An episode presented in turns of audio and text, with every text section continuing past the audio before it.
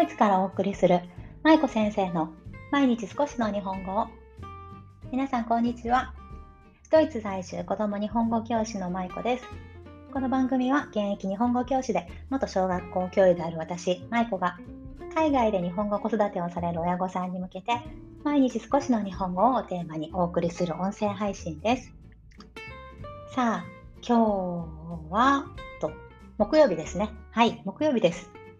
そう、木曜日ですよ。なので、質問回答編です。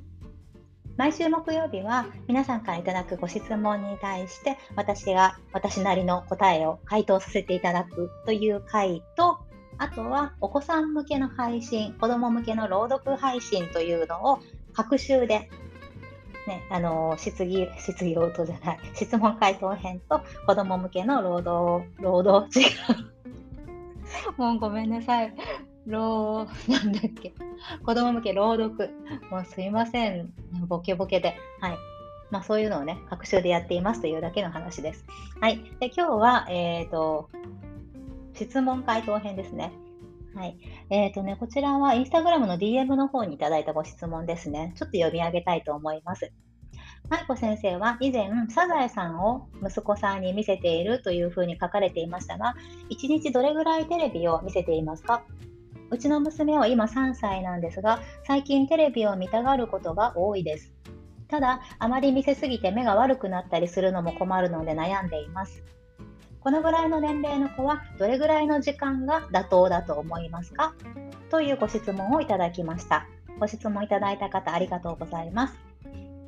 3歳の子にはテレビをどれくらい見せたらいいですか？ということですが、こちらはですね、我が家のテレビのルールということで、私以前の放送、えー、第20回の回ですね。簡単に真似できる我が家のテレビのルールをご紹介という2021年9月1日の放送の過去の回でも詳しくお話ししていますので、我が家の例を参考にしたいということでしたら、こちらの放送回の方をぜひお聞きください。インスタグラムの投稿の方でもね、あのテレビ券発行しますという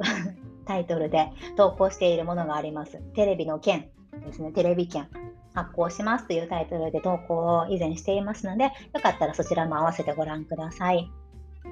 はい、この3歳の子にね、どれぐらいテレビを見せたらいいですかということなんですが、私はそれは言えません。分かりません。っていうのは別に私はテレビの専門家でもないですし、そのそれってお子さんとかね、ご家庭の方針によっても違うと思うのでね、一概には言えないんですが、ただ我が家の例を、あのー、我が家を例としてお答えすると、我が家はいつも時間とかルールっていうものをある程度決めて見せるようにしています。例えばどんなルールがあるかというと、まあ、子供が勝手にテレビをつけてはいけないというようなルールがあります。これは別に私が息子に対してテレビ勝手につけたらダメっていうことを言ったわけじゃなくって暗黙の了解の中でねなぜか息子がそれを理解していて私とか夫がいなくても部屋にね同じ部屋にいなかったとしても自分でリモコンで勝手にテレビをつけるっていうことは一切ありません多分ね息子の中であテレビを勝手につけるとパパママに怒られるだろうなという気持ちが働いているんだと思うんですね。それでまあ自分でちゃんと制御できているので、私たちもそれに対して何も言いませんし、わざわざあのテレビつけたらダメだよということも言っていません。で、他のルールとしては、見るときはいつもタイマーを使う。これはいつも徹底しています。我が家にはタイマーがいくつかあるんですが、そのうちの1つのタイマーを使って、まあ、息子が見ているあテレビを見るときになったらいつもタイマーで自分で時間をセットします。15分だったら自分で15分っていうのを押して、そして自分でスタートして、で、なったら終わるっていう風なルール、これは決めています。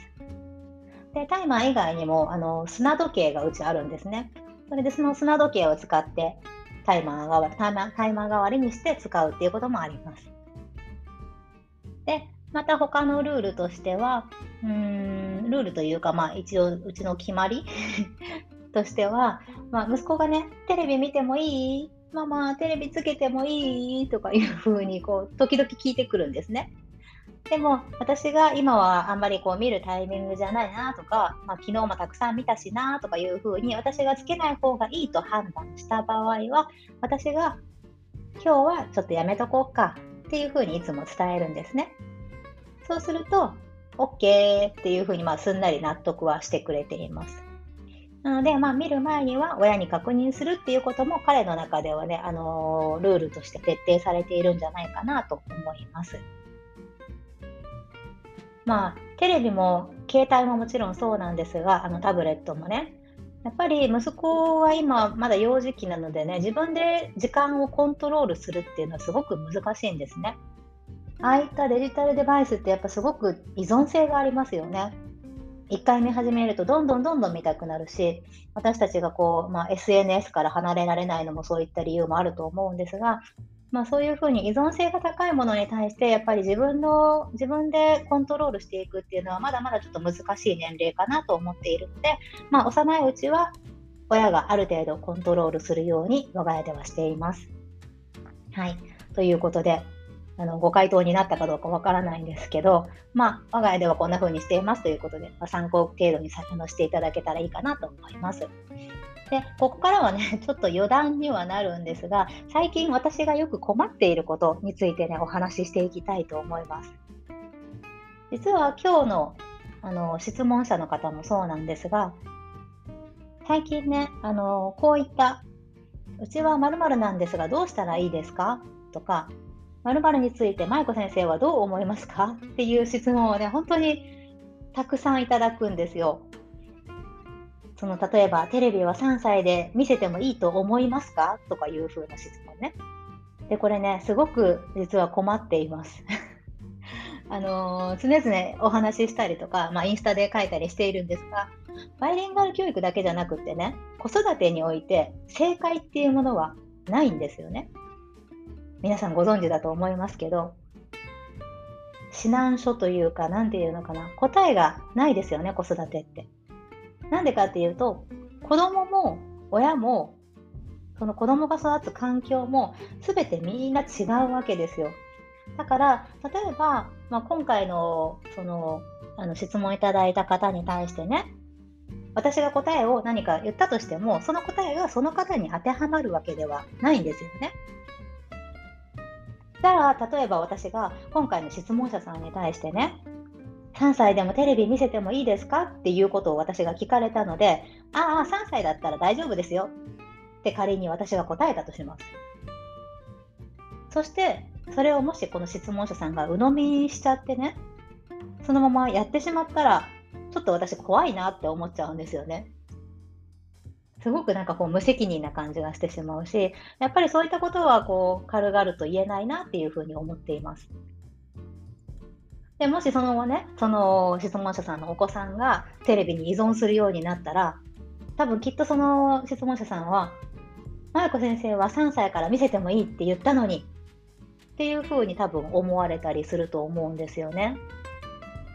でもそれってなんか根本的にずれてると思いませんか？私はそういうふうに思います。あの参考程度にっていうことだったら別に構わないと思うんですよ。な子先生のやり方を知りたいとか、一応うちと比較してあの参考にしたいとかいうことだったら全然構わないと思うんですが、ただ単に答えだけを求めてしまう。そして誰かに質問をする。その返ってきた答えが全てだと思って、そのまま実行してしまう。これってすごくリスク大きいことだと思います。だってそれが合ってるかどうかは分かりませんよね。その皆さんの家庭でそれが使えるかどうかって。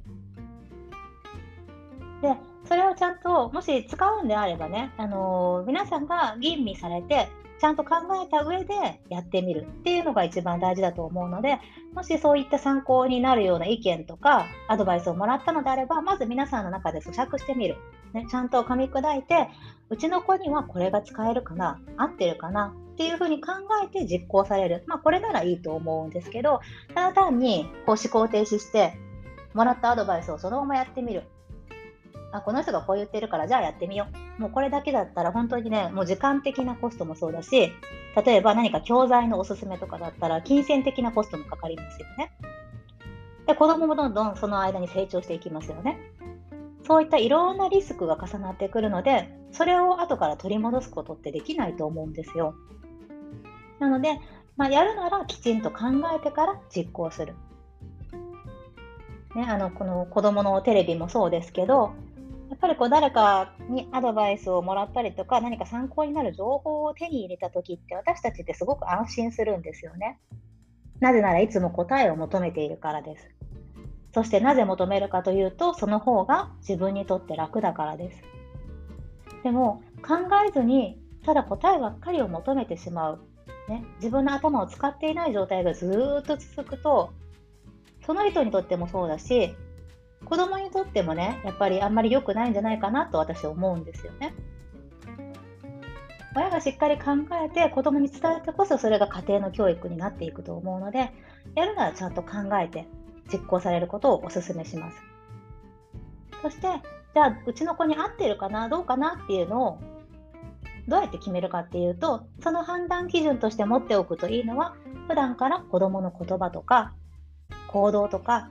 性格とか、ね、子どもの好きなものとかねそういったものをしっかりよく見て子どものことをちゃんと観察して知っておくっていうことです。これは忙しさにかまけてるとねあんまり見えてこないんですよね。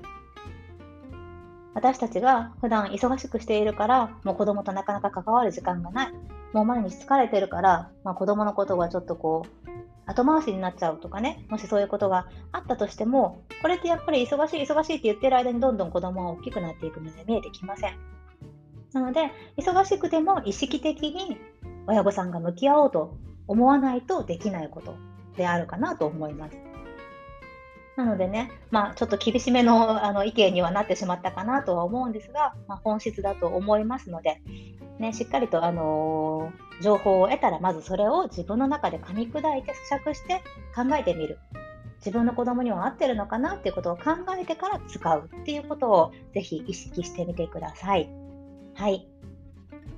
なので、まあ、あんま方法論ばっかりに走らないということですね。言いたいのは。方法論で行く方が楽なんですけどね、私たち。やっぱりこう頭でしっかり考えていきましょうというお話でした。はい。じゃあ、えーと、今日は質問回答編ということで、3歳の子にテレビはどれぐらい見せたらいいですか？というご質問について回答させていただきました。今日も最後までお聞きいただきありがとうございました。舞子先生の毎日少しの日本語を明日はほっこり会です。引き続き頑張っていきましょう。ほなまたね。